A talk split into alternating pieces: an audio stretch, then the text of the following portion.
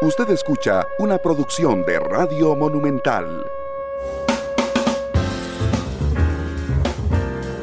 Monumental. La radio de Costa Rica, ¿qué tal? Muy buenas tardes, bienvenidos a Matices, yo soy Randall Rivera, muchas gracias por acompañarnos después de un fin de semana muy trabajado, muy fuerte, eh, porque hubo muchas noticias, buena parte del territorio nacional afectada por los efectos del huracán Julia, y eso genera, digamos, un despliegue de, profesionales a lo largo y ancho del país que tiene que ver con los medios, que desplazamos por supuesto a nuestros equipos para contarles qué está pasando, y los cuerpos de rescate, las instituciones de emergencia, trabajando a full time para atender eh, una situación de riesgo en nuestro país. Es por eso que yo le pedí a, una de esos, a uno de esos profesionales que trabaja en instituciones de emergencia que nos acompañara hoy en Matices. De, don Lidier Esquivel es el jefe de prevención y manejo de riesgos de la Comisión Nacional de Emergencias. Don Lidier, bienvenido a Matices, ¿cómo le va? Muchas gracias, buenas tardes, don Randall. Gracias por invitarnos a este espacio y permitirnos pues hablar de lo que de eh, a lo que nos dedicamos diariamente y algunas veces este fines de semana como usted lo acaba de decir y en horas eh, a cualquier hora noche madrugada porque bueno los las emergencias no tienen horario. Así que nos toca a nosotros trabajar igual Muchas gracias por estar con, con, nosotros, don líder. Y yo le quiero recordar a la gente que puede escucharnos en radio, en vivo, puede también vernos a través del Facebook Live de Noticias Monumental, donde pueden dejar sus comentarios, pueden descargar este programa en los servicios de podcast a través de Spotify, de Google Podcast y de Apple Podcast y puede ver el programa esta noche a través de Canal 2. Don Líder, yo necesito sacarme algo. Uno, uno tiende a olvidar con el paso del tiempo. Vamos a ver, uno tiende a ver muy grave lo que está pasando, ¿verdad? Entonces uno dice, es que nunca hace tanto frío como ahora, es que nunca hace tanto calor como ahora, es que nunca tal cosa como ahora. Entonces yo necesito responderme si es cierto que ahora los fenómenos climáticos nos afectan más o simplemente se nos olvidó que antes también nos afectaba. Porque yo me veo tentado a decir, sí, claro, nos afecta más por el calentamiento global, pero realmente en tiempo atmosférico, 20, 30, 40 años que tengo yo de vida, es un tiempo muy cortito para sostenerlo. Entonces yo le pido a un especialista, ¿nos afectan más? ¿Tenemos más emergencias climáticas, Don Ider, o no? Es una, es una mera percepción. Bueno, esa es una pregunta muy interesante, don Randall, en verdad, eh, porque em, sí, sí, hemos, sí hemos detectado un aumento en los eventos extremos. Este, mm, ah, por ejemplo, con el Instituto Meteorológico Nacional hablábamos en estos días atrás en diferentes foros y ellos nos decían que eh, estamos viviendo ahora en este momento eh, o viendo las consecuencias de una niña eh, de un periodo de, fenómeno de la niña que no es la primera vez que tenemos, pero especialmente largo. Eh, ya tiene, no sé, casi dos años o año y resto de que estamos bajo esa, bajo esa condición y de pronto estamos empezando a tener los efectos acumulados eh, de varias cosas juntas. Una de ellas es Em, hay, una, hay una altísima saturación de suelos eh, y esto no empezó la semana pasada o hace un mes, sino que prácticamente desde junio, después de Boni, eh, la saturación de los suelos en nuestro país en general, pero particularmente en algunas regiones, zona norte, Pacífico Sur, han estado muy elevados y eh, aunque hemos tenido periodos cortos de poca lluvia, eh, la lluvia que se presenta es suficiente para generarnos problemas. Ahora podemos ver recientemente este fin de semana, tan reciente como este fin de semana, que tuvimos eh, el huracán, tormenta tropical Julia, este, pero cuando nosotros vemos la cantidad de lluvia acumulada, creo que anda lo que el Instituto Meteorológico Nacional nos, nos mostraba de, la lluvia acumulada de todo el evento, o sea, desde el viernes sábado hasta, hasta ahorita, hace poco, eh, anda alrededor de los 300 milímetros acumulados en algunos sectores del Pacífico Sur de nuestro país, que es donde se concentró el epicentro de este evento.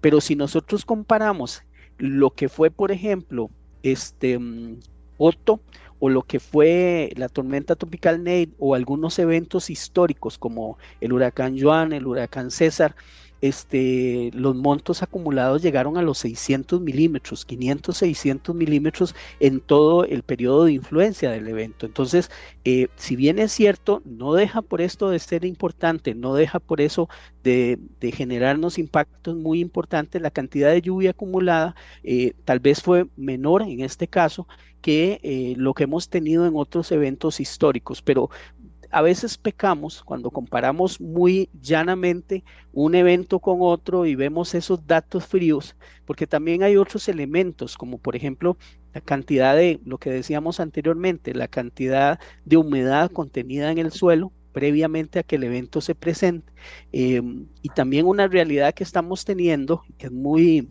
es muy lamentable y preocupante es que cada vez tenemos más población que habita en zonas de alto riesgo. Cada vez en la invasión de las zonas de protección o las zonas de inundación, en el peor de los casos, de nuestros ríos y quebradas, que tenemos una enorme cantidad de ríos y quebradas en todo el territorio nacional, gracias a Dios, este, cada vez es más evidente, entonces cada vez estamos más expuestos, cada vez tenemos más infraestructura, cada vez tenemos más población eh, y esto, por supuesto, que nos pasa una factura este, que, la, que la estamos viendo y la estamos pagando cada vez que un evento de estos pues, se nos acerca y nos afecta.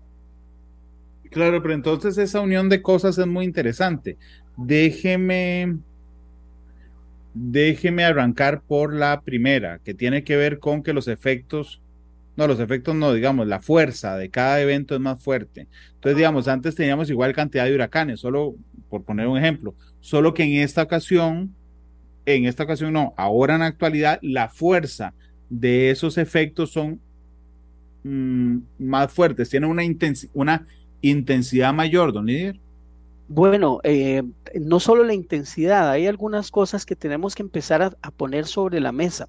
Eh, ayer, justamente después de la conferencia de prensa que hubo ayer domingo, eh, me quedé conversando un rato con don Werner Stolz, el director del Instituto Meteorológico Nacional, y él me planteaba de que tenemos que empezar a ponerle más cuidado también a la ruta de estos eventos. Estamos muy acostumbrados a ver que eventos como tipo Ian, recientemente afectó la parte de la Florida en Estados Unidos, nos pasaban a una cierta distancia y tomaban hacia el norte y se iban hacia, eh, algunas veces afectaban directamente Cuba, eh, incluso la parte norte de Nicaragua, Honduras, Guatemala, México y Estados Unidos.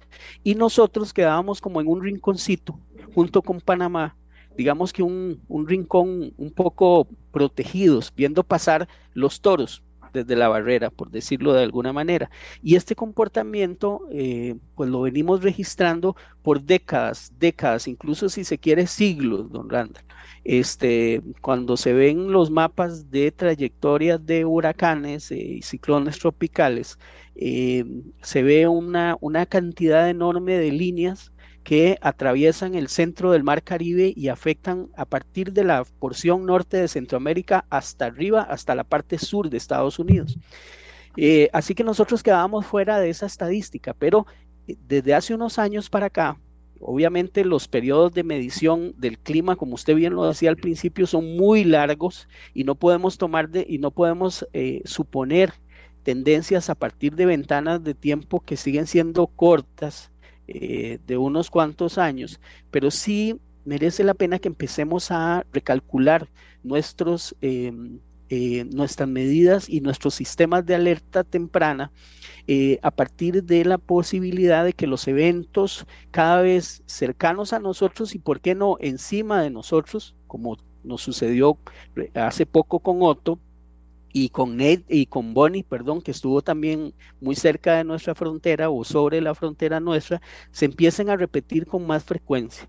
Entonces esto nos va a necesariamente plantear el reto de que muchos de nuestros mecanismos y protocolos y procedimientos de respuesta y de preparación tienen también que ajustarse a esa realidad que cada vez posiblemente los eventos van a estar más cercanos, no solo más intensos, sino más cercanos, porque algunas veces no necesitamos que el evento se intensifique, sino que se acerque más a nuestro territorio para ya tener consecuencias. Y otra cosa, eh, don Randall, que también tenemos que entender, es que no necesitamos eventos externos, no necesitamos un Boni, no necesitamos una, tormenta tropical o huracán Julia eh, para que nos genere efectos eh, y daños. Algunas veces las condiciones locales propias de nuestro entorno. ¿Y cuáles son esas en, un típica, en una típica época lluviosa que el Instituto Meteorológico Nacional también nos la, nos la tipifica. Este, basta con el calentamiento que se da durante las mañanas en la época lluviosa con el viento del oeste, o sea, el viento del Pacífico que ingresa humedad hacia nuestro territorio para, eh, para tener una tarde lluviosa intensa con eh, tormentas muy puntuales en cualquier parte de nuestro territorio nacional y ya con eso nos provocan problemas una tarde cualquiera de la época lluviosa, ya sea en San José, en la parte sur de San José, en Guanacaste, en el Pacífico Central, en la zona sur, en la zona norte y algunas veces se nos cuela hasta la profundidad este del Valle Central, donde está Turrialba, donde está Cartago, etcétera, eh, y muchos de los eventos extremos o fuertes, tal vez no extremos, fuertes que hemos visto en esta temporada, eh, no necesariamente están vinculados a eventos como los que nos pasaron este fin de semana eh, y que nos generan lluvias muy fuertes. y lo hemos vivido en diferentes partes del país. El otro tema en el que quisiera profundizar, que usted no lo cita como un elemento a, mi, a, mi, a la respuesta que le dio a mi pregunta, don Lidier, es que las emergencias son acumulativas o los efectos son acumulativos, los efectos de eh, los fenómenos climáticos son acumulativos. Es decir, puede haber, esta semana en teoría no tenemos ningún efecto externo, ¿verdad? Pero resulta que mañana va a haber un calentamiento importante en la mañana, entonces va a llover mucho en la tarde, entonces va a saturarse los suelos. Ok, el, el, miércoles vuelve a pasar lo mismo, el jueves vuelve a pasar lo mismo, y resulta que entra una onda tropical el lunes o martes de la otra semana. Toda esa saturación de suelos que se registró esa semana se acumula a la emergencia de la otra semana y después vuelve a haber una lluvia normal y ya con el acumulado que tenemos se vuelve una emergencia más grande.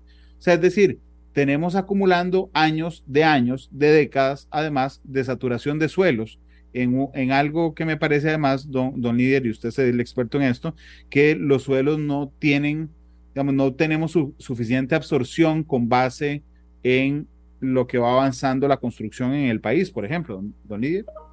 Sí, eso, eso que usted menciona es muy interesante. En el corto plazo, los efectos son acumulativos, efectivamente. O sea, las lluvias de hoy puede ser que no nos generen ningún efecto, pero nos dejan suelos saturados o medianamente saturados que mañana vuelve a llover por la tarde y sube un poquito esa saturación del suelo y así sucesivamente hasta que eventualmente vamos a tener un, un despegue o un disparo, eh, incluso con lluvias normales, de una inundación en algún sector o un deslizamiento pequeño, mediano en alguna parte de nuestro territorio nacional. Pero mencionas algo también que es muy importante y es que estamos acumulando vulnerabilidad también. Estamos acumulando fragilidad. Son suelos em, deteriorados, hay que, hay, hay, que apuntar también a esto, eh, la deforestación, el mal uso del suelo, cada vez eh, la, mancha urbana va creciendo y se va extendiendo mucho más, así que la capacidad de absorción y de recuperación de estos suelos eh, también va se va perdiendo lamentablemente, los ríos y quebradas principalmente los más pequeños y medianos empiezan a tener una respuesta más, más rápida a las lluvias, ya no necesitamos tanta lluvia eh, ni tan intensa eh, ni por tantas horas para que se dé un problema de desbordamiento. Y además de esto estamos eh, muchas veces generando poco a poco invasiones en los márgenes de los ríos eh, eh, y esto, pues todo esto junto, porque usualmente no es un solo factor, sino es un conjunto de factores, nos van, eh, nos van haciendo que cada vez las emergencias se presenten con más frecuencia, con más intensidad y que los daños también empiecen a subir y ascender.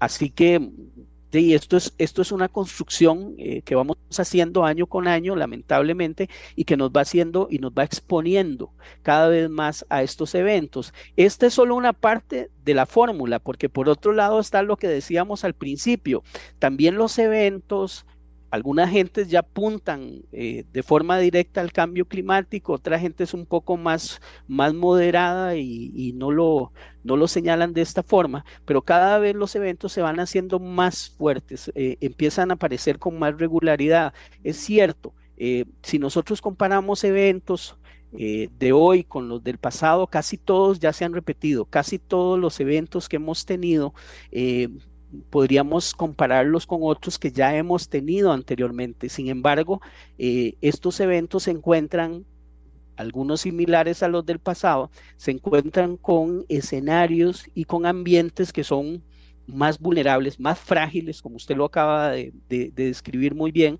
y entonces en esos escenarios frágiles eh, y cada vez más frágiles, pues los efectos también que se esperan son cada vez mayores. Y el tercer elemento que usted apuntaba, don, don Líder, tiene que ver con la cantidad de gente, que efectivamente tiene que ver con la mancha urbana, pero, digamos, que, con la mancha urbana de construcciones y asentamientos humanos que hemos vivido, pero realmente hay, y las razones pueden haber mucho, pero hay un desprecio enorme a la prevención. O sea, eh, uno ve pueblos completos que se construyeron, y no necesariamente pueblos pobres, alrededor de los ríos, por ejemplo. ¿Verdad? Y que hoy están en situación completamente vulnerable, don Lidier. E, esa, esa frase que usted utiliza, eh, me, la verdad es que me, impacta mucho, ese, un desprecio por la, por la prevención. Eso, esa frase nunca la había escuchado y, Vamos a vivir ahí a la mano de Dios. Sí, sí, sí, sí, es, es cierto. O sea, en nuestra naturaleza en nuestra naturaleza, esto, esto es, es, difícil explicarlo desde las ciencias duras, desde la, hidrología, la geología y la ingeniería, y posiblemente un sociólogo, eh, alguien que estudia la, el comportamiento social, tiene respuestas más cercanas y más certeras a esto, pero efectivamente eh, hay una hay una tendencia a que rápidamente olvidemos eh, estas malas experiencias, estos malos, eh, ¿cómo te diría yo? Esta, eh, estos momentos graves que hemos pasado y poco a poco cada vez es más frecuente una actitud de esto a mí no me, a mí esto, esto que me sucedió ahora no me va a volver a pasar. hace unas décadas atrás, hace unas generaciones atrás, Em, se manejaba esto mucho como, bueno, esto es un castigo divino, es un castigo que, Dios nos, nos, ha, eh, nos, ha, nos ha dado porque, por muchas razones, porque hemos pecado, porque no nos hemos portado bien y, lo merecíamos. Y entonces era como una salida fácil a, estas circunstancias. Sin embargo, con eh, los avances en, en la investigación, en los modelos, eh, el, el, hecho de tener más información y van pues dar realidad que nos pega directamente en la cara, son nuevos. Eh, muy pocos de estos eventos es una, es una tendencia histórica que cada vez estamos viendo más consolidada, más clara eh, y por supuesto este, mm, nuestra, nuestra respuesta no siempre es a la altura. Y eso que usted decía, es un desprecio por la prevención, eh, pues sí, lamentablemente ocurre eh, y lo estamos viviendo muy seguido. Muchas veces eh, nos llevan a, por ejemplo, ahora hay una, hay una fuerte tendencia a judicializar casi todo y eh, algunas veces hemos tenido que enfrentar en, los niveles judiciales eh, el, enojo de una población porque se le está declarando inhabitable o se le está diciendo a una población que no puede o a un desarrollo que no se puede asentar en una zona porque es obviamente de riesgo, no solo por inundaciones, también, por ejemplo, por amenaza volcánica, por amenaza eh, de deslizamientos o algún otro tipo de amenazas que sobran en este país y entonces de pronto eh, pues esa, esa eh, qué sé yo, esa, esa, esa tendencia perversa de nosotros de creer que lo que ha sucedido no nos va a volver a suceder, que pasó una vez pero que no va a volver a pasar, eh, pues nos causa daño como sociedad indudablemente viéndolo hacia el futuro y eh, inhibe un poco esa tendencia o esa necesidad de ser más precautorios, de ser más, este, em, em, de, tener más cuidado a la hora de desarrollar eh, algunas, alguna infraestructura, sobre todo en zonas de riesgo. Don Lidier, cuando el Estado de la Nación elabora investigaciones al respecto, ¿verdad? De, de, poblaciones vulnerables, siempre pone el dedo en que carecemos en muchas municipalidades de planes reguladores. Ese desprecio al que yo le llamé desde el al tema de la prevención, don líder, que puede ser como sociedad o puede ser como pueblo, de alguna manera, lo digo con todo respeto, también se nota en lo institucional, don Líder, en la importancia, por ejemplo, que los gobiernos locales tienen que darle a los planes reguladores, don Líder. Sí, efectivamente. Ahora, el plan regulador es una herramienta costosa y que requiere una, eh, un abordaje técnico em, muy complejo. Entonces, algunas veces eh, pues se escudan en esta, en, en esta circunstancia. Pero, don Randall, independientemente de que haya plan regulador y, por ejemplo, si estamos hablando particularmente del tema de inundaciones, en este caso, eh, hay una norma, eh, la ley forestal, que existe desde hace décadas, desde los años 50 tenemos una ley que eh, prohíbe las construcciones en las zonas de protección del río, de los ríos, por ejemplo.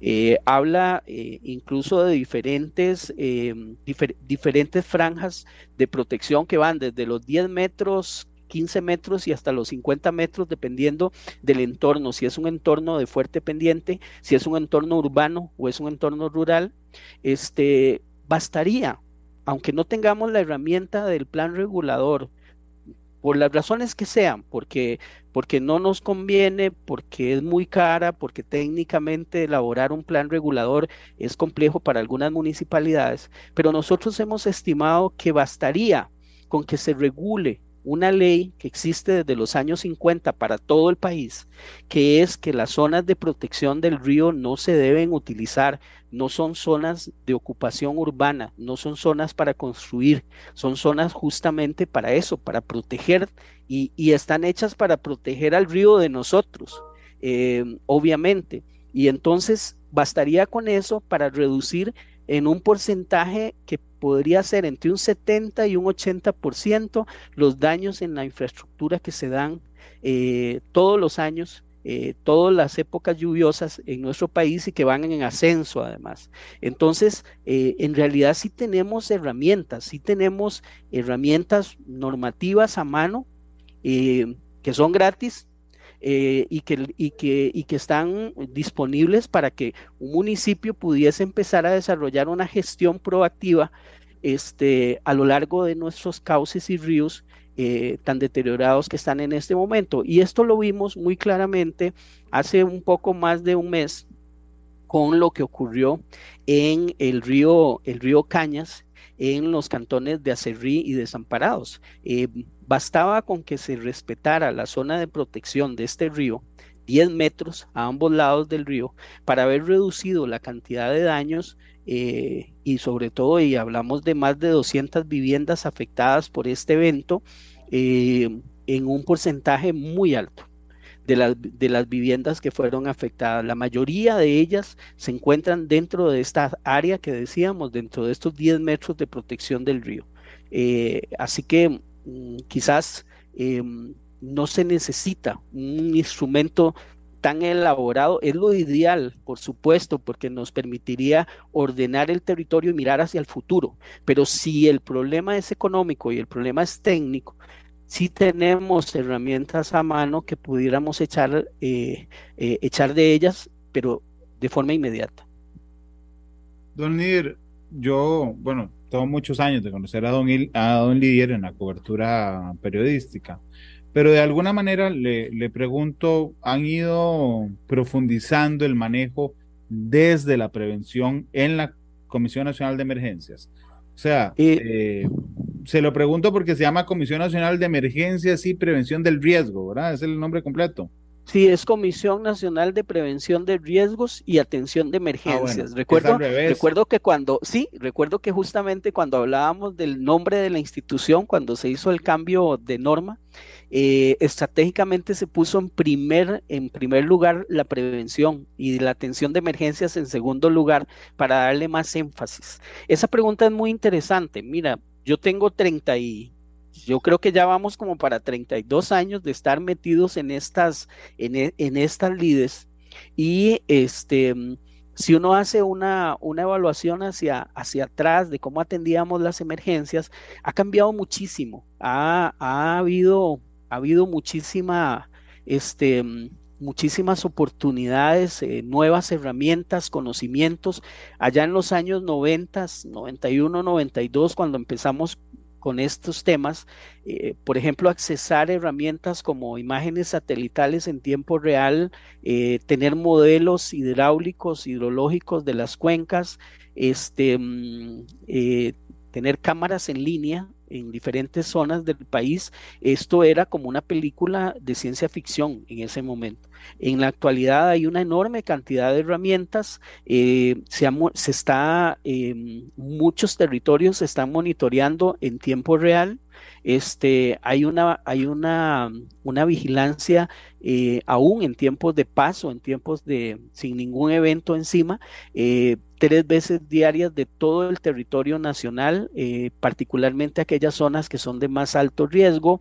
Em, estaba viendo dentro de los efectos de Julia, este fin de semana, el cantón más afectado fue el cantón de Osa, este, esta zona del centro de eh, Ciudad Cortés, lamentablemente. Pero estaba recordando que cuando eventos de este tipo, hace ya varios años atrás, 20, 25 años, se nos presentaban, una de las infraestructuras más afectadas y que es clave durante la atención de una emergencia es el hospital, era el hospital Tomás Casas en esta zona. Eh, quedaba inundado prácticamente todo el primer piso de este hospital. y una de las gestiones que se, han, que se realizaron en las últimas décadas fue el traslado de esta estructura a una zona que no tiene tanta vulnerabilidad a las inundaciones como el centro de Ciudad Cortés. Y este hospital no está reportado este fin de semana como una de las infraestructuras claves que fueron dañadas, sino em, tuvieron algunos inconvenientes de aislamiento, de accesibilidad, pero la estructura no fue afectada. Esto es un cambio que debemos resaltar porque mucha infraestructura que ha estado históricamente en zonas de alto riesgo o de altísimo riesgo y de frecuente inundación o afectación, poco a poco se han ido trasladando digamos que a nivel institucional se ha ido aprendiendo la lección y se han ido trasladando a lugares más seguros. Es cierto que queda muchísimo todavía por aprender, queda muchísimo camino por andar y cada vez el reto se hace más fuerte, pero sí se han logrado bastantes cosas interesantes. Hay sistemas de alerta temprana operando en varias cuencas y ríos eh, del territorio nacional donde la intervención de la municipalidad junto con las comunidades es clave y es la de las digamos que de los componentes más importantes. Antes las comunidades no participaban tanto como lo hacen ahora.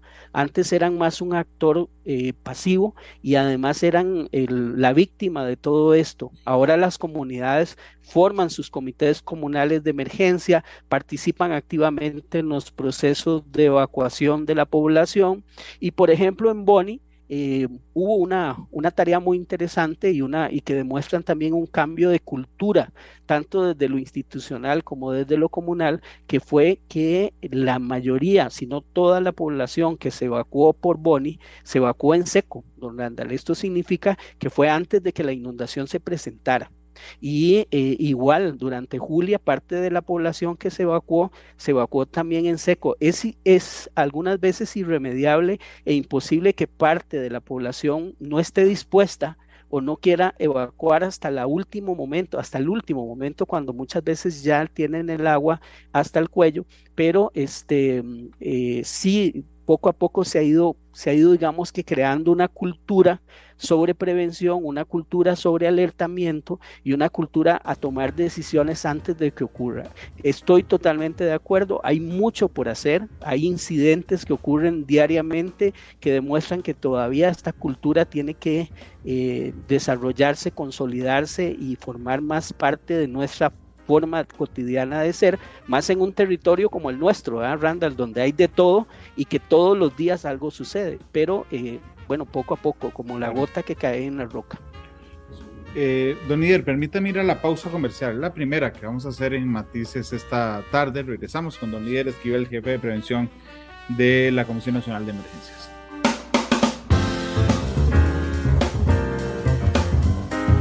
Monumental. La radio de Costa Rica, regresamos a Matices. Don Líder Esquivel nos acompaña hoy. Eh, es el jefe de prevención de la Comisión Nacional de Emergencias. Don, don Líder, realmente, digamos, más allá de todos los problemas que, comentamos al inicio, de que tenemos eventos, eh, eventos perdón, con mayor intensidad, que la acumulados y con un desplazamiento de seres humanos a sitios vulnerables, hay un reconocimiento que yo creo que tenemos que hacer objetivamente a los cuerpos de emergencia y a las instituciones responsables de la prevención. Y es que en Costa Rica muere muy poca gente por emergencias de este tipo. Eh, digo, estaba revisando justo conversando con usted la información desde Venezuela de 25 muertos por las lluvias. En Florida, la semana tras anterior, hubo más de 100. ¿A qué se debe que nosotros, y aquí meto todas las emergencias, don Ider, terremotos, inundaciones, deslizamientos, huracanes, tengamos un número mínimo de víctimas mortales? ¿Cómo lo hemos logrado, don Ider? Bueno, el, país opera, don Randall, a partir de un sistema nacional de gestión del riesgo. No es una comisión de emergencias, no es Cruz Roja, no es bombero solo, sino es un, entramado, una red de instituciones eh, que se articulan y que, eh, y que operan eh, de la, digamos, como una, operan como una banda, este, de la forma, digamos, más em, armoniosa posible o más armónica posible, sobre todo para que los recursos que hay disponibles en el país, que siempre serán limitados, puedan ser utilizados de la forma más efectiva y eficiente posible.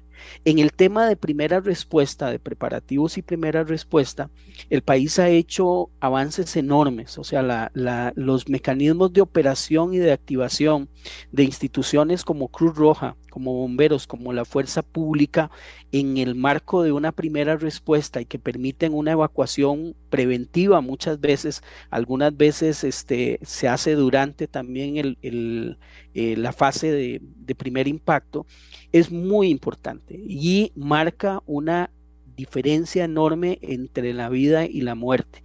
Pero junto con estas instituciones que operan durante la primera respuesta, hay un entramado de instituciones alrededor de ellas también que se articulan en, el, en caso de una emergencia eh, y que si bien es cierto, no tienen una función directa durante la primera respuesta en apoyo, en asesoría, en acompañamiento son muy importantes, como por ejemplo el mismo Instituto Meteorológico Nacional que decíamos anteriormente, pero también hay instituciones como el MAC, como el INDER, como el ICE, como Acueductos y Alcantarillados, como el MOP, que tiene esa enorme tarea con el tema de las carreteras, este, y por supuesto las municipalidades desde la estructura de los comités municipales de emergencia. Entonces, todo esto se ha venido trabajando por décadas y se ha venido fortaleciendo y mejorando esos, digamos que esos mecanismos de articulación y de trabajo entre ellas en diferentes niveles, lo que permite una, digamos que un manejo oportuno durante esa primera respuesta, una vez que se da una alerta, una vez que tenemos certeza de un impacto eh, y sobre todo cuando tenemos certeza en qué regiones puede darse ese impacto con mayor intensidad, entonces es que se da esta movilización. Desde la primera respuesta, desde los digamos, las primeras acciones, que es sacar a la población en seco, aquella población que habita en las áreas de más alto riesgo, eh, habilitar albergues, manejar albergues y después un monitoreo muy cercano de estas áreas eh, donde se dan los eventos. Entonces es, es costoso porque las emergencias son muy costosas para este país este, pero eh, vale la pena porque nos ayuda, como usted lo decía, a disminuir sustancialmente la cantidad de personas afectadas o eh, fallecidas eh, por estos eventos. los daños, eso sí, materiales siguen creciendo, cada vez los, los desastres nos pasan una factura más alta en cuanto a daños en infraestructura, caminos, puentes, agricultura, agua, eh, electricidad, etcétera, pero eh, indudablemente el manejo de la población, que es una prioridad durante las emergencias, eh, pues nos ha permitido reducir sustancialmente esa, esa estadística perversa de cantidad de personas fallecidas. Claro, don líder, pero los daños, ok, ya, ya ahí está la, el, el, enfoque positivo, digamos, de este tema, pero efectivamente los daños materiales son cuantiosos y siguen subiendo. También tiene que ver con la acumulación de emergencias, es decir, apenas van por, no sé, un ejemplo, por la mitad de una reparación de un derrumbe en la, en la Interamericana Sur y viene otra emergencia encima, don líder. Eh, sí, de hecho, hay, hay, varios elementos que suman en esto. Ah, como usted lo menciona, una acumulación de emergencias, pero también eh, una acumulación de vulnerabilidad, una acumulación de fragilidad. Em, y usted lo menciona muy bien. Em, eh, en este año hemos tenido Boni, que se nos presentó en, en julio de este año. Después hemos tenido muchos eventos medianos y pequeños muy puntuales. Y ahora que nos aparece Julia. Eh, de acuerdo al Instituto Meteorológico Nacional, todavía nos queda un mes y medio, o sea, nos queda la mitad de octubre y posiblemente noviembre, porque ya se prevé que la época lluviosa va a salir tardía. Eh, así que ya veremos eh, esos números que el Instituto Meteorológico Nacional nos compartirá en su momento de para cuándo se prevé la salida de la época lluviosa. Así que todavía nos queda, todavía nos queda lluvia para rato, todavía nos queda eh, algunas semanas eh, todavía que vamos a tener lluvias y no lo dude, este, muchas de estas reparaciones de caminos, estabilizaciones de taludes, eh, reparación, reacondicionamiento, dragados de ríos, reconformación de diques que ahora se dañaron en la zona sur en una cantidad importante, en este momento están en la evaluación de esos daños, este, puede ser que las lluvias que se vengan en unas semanas y si lamentablemente se nos vuelven a presentar inundaciones en esa zona, se van a encontrar esta, eh, esta infraestructura ya dañada o eh, ni siquiera ha empezado el proceso de recuperación o de reconstrucción porque el clima no lo permite y entonces los daños se van a seguir acumulando y se van a seguir acumulando. Y efectivamente, eso que usted dice, la acumulación del daño, eh, es una realidad que seguimos teniendo, de las pérdidas, eh, es muy cuantioso. Eh, el país está haciendo una inversión muy, muy alta eh, en, en, recuperar los daños que nos están generando los desastres cada vez que ellos se presentan, pero además se acumulan, indudablemente se acumulan como usted lo dice. Don líder, justamente esta mañana la Comisión Nacional de Emergencias, la Comisión Nacional de Prevención de Riesgos y Atención de Emergencias. Y Atención de Emergencias. Sí, señor. Este, varió las alertas que rigen para el territorio nacional. En este momento tenemos alertas amarillas en el Pacífico Norte y en la región norte. Tenemos alerta verde en el Valle Central, en la región central, en el Caribe Norte y en el Caribe Sur, igual que en el Pacífico Central. Y tenemos alerta roja en el Pacífico eh, Sur. Según el Instituto Meteorológico Nacional, nos confirmaba también esta mañana que ya estamos fuera del efecto de eh, lo que de, Julia, del fenómeno Julia. estamos fuera del fenómeno. ¿Por qué se mantienen alertas en este tipo? ¿Es para la atención de las situaciones? ¿Es por la saturación de los suelos, don Lidia? Bueno, en el documento que usted hace mención, agregamos un recuadrito pequeñito justamente para reforzar por qué razón mantenemos todavía las alertas. Hay un recuadro con la saturación del suelo. Eh, si, si, vos lo tenés ahí a mano, te vas a dar cuenta, eh, hay, hay amplias zonas del país que están marcadas en azul, azul de diferente tono. Es un cuadrito pequeñito, tal vez no se vea con mucha, con, mucha claridad en el documento de alertas, pero eh, hay dos razones. Eh, mantenemos la alerta roja en el Pacífico Sur porque todavía se están desarrollando actividades, eh, acciones, perdón, relacionadas a esa primera respuesta. Se están manejando albergues, se están eh, haciendo evaluaciones en el terreno en este momento y la alerta roja nos permite que las instituciones, estas que acabamos de mencionar, Cruz Roja, Bomberos, Fuerza Pública, pero además MAC, Acueductos y Alcantarillados y otras más, exactamente, ahí está el cuadrito, gracias, este, puedan operar en condiciones, en, condiciones eh, especiales. Y eh, la otra razón es, es, lo que ese cuadro nos dice. Ese, ese recuadro que usted está mostrando ahí muestra amplios sectores en la zona sur del país en un color azul, azul profundo, azul oscuro, azul un poquito más claro, pero también en la zona norte de nuestro país, en la zona este, de, de Guanacaste, sectores montañosos. También hay algunos sectores, y esas son la mayoría, que tienen diferentes tonos de verde. ¿Qué significa eso? Que hay áreas donde el grado de saturación es altísimo en este momento, a pesar de que ya dejó de llover, a pesar de que ya la tormenta tropical Julia eh, está entre, en este momento entre El Salvador y Guatemala y su influencia indirecta es muy poca. Este, nuestros suelos siguen estando muy frágiles, siguen estando muy expuestos. ¿Y esto qué significa? Que la lluvia de hoy en la tarde, porque no hay que olvidar algo, tal vez ya Julia se fue, pero la época lluviosa continúa y vamos a tener lluvias hoy por la tarde típicas y usuales de la época lluviosa, hoy por la tarde en diferentes partes de nuestro país, pero sobre suelos que están muy saturados. Entonces, por eso no se levantan las alertas completamente. Dejamos una alerta de prevención, una alerta verde en, en, lo que es el Pacífico Central, el Valle Central y el Caribe, pero además dejamos una alerta de atención, o sea, de estar un poquito más atentos en Guanacaste, en la zona norte de nuestro país, y obviamente la alerta roja porque todavía están en actividades de primera respuesta y de atención de población afectada en el Pacífico Sur. Don líder, permítame, vamos a ver. Ok, ahí ya dejé de, compartirle. Nos quedan cinco minutos de, programa. Permítame hacer una pausa comercial más, muy breve, y regresamos con más de matices. Matices por Radio Monumental.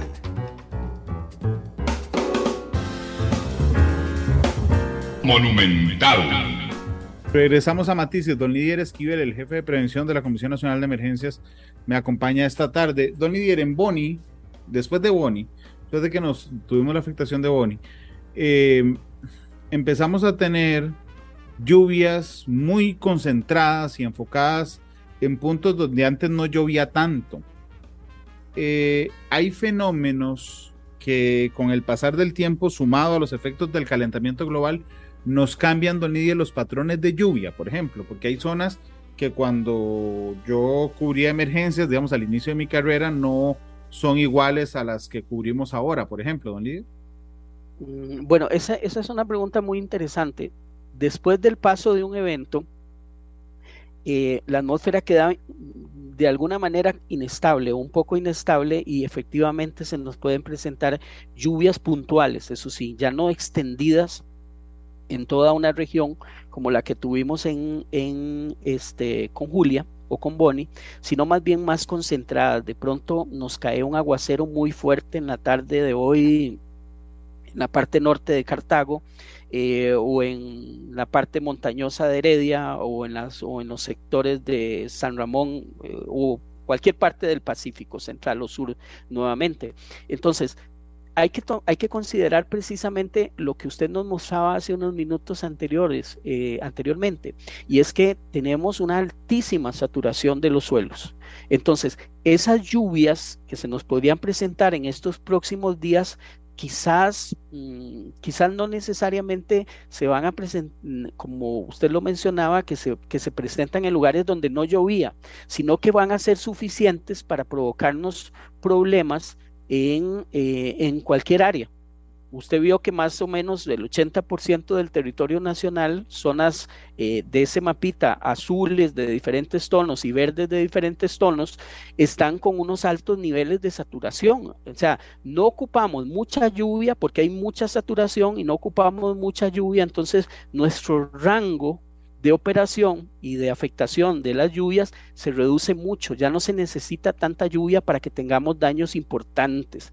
Entonces, ese es el llamado que queremos hacerle y que insistimos a la población de que no debe bajarse la guardia. Aunque ya Julia está ya al norte, está muy lejos de nosotros, ya el efecto indirecto de este evento ha pasado, vamos a seguir muy pendientes y hay que estar muy atentos. O sea, las zonas de carreteras nacionales y cantonales en áreas de deslizamiento siguen siendo áreas de peligro, áreas de mucho cuidado, sobre todo en las tardes y noches. Las zonas potencialmente de deslizamiento o de inundaciones, ya sea eh, rápidas eh, por zonas urbanas o en zonas rurales, siguen siendo áreas de peligro, siguen siendo áreas de mucho cuidado que merecen toda nuestra atención y estar muy pendientes de lo que pueda suceder, sobre todo en horas de la tarde, que es cuando esperaríamos pues las lluvias ahora que se normaliza, por decirlo de alguna manera, nuestra época lluviosa.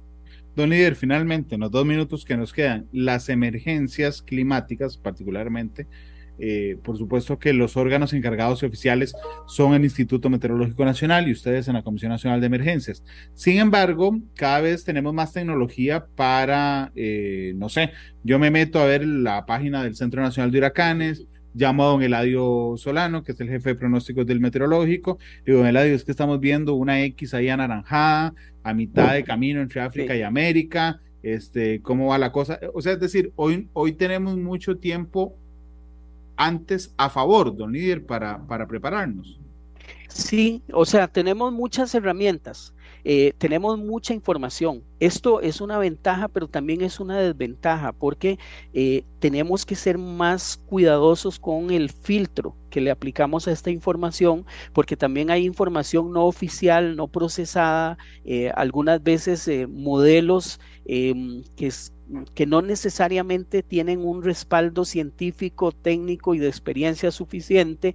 Entonces también tenemos esa, esa responsabilidad de ser muy cuidadosos con nuestras fuentes de información y de utilizar eh, personas eh, objetivas e instituciones que objetivamente nos dan esos escenarios. Em, de hecho, hoy en la mañana nosotros participamos todos los días, incluyendo sábados y domingos, en un resumen diario que el Instituto Meteorológico Nacional genera sobre las perspectivas del día y de los próximos días y eh, ellos siempre nos insisten mucho en eso, de que hay fuentes eh, que algunas veces podrían exagerar algunos escenarios y por lo tanto tenemos que tener cuidado porque, como lo decíamos anteriormente, tenemos un recurso humano e institucional muy valioso, muy bien entrenado, muy, muy bien preparado para la atención de emergencias, pero si lo estamos desgastando en cada vez que nos llega información eh, de esta naturaleza y lo estamos activando, pues cuando lo ocupemos de verdad eh, lo vamos a tener muy cansado y muy desgastado. Así que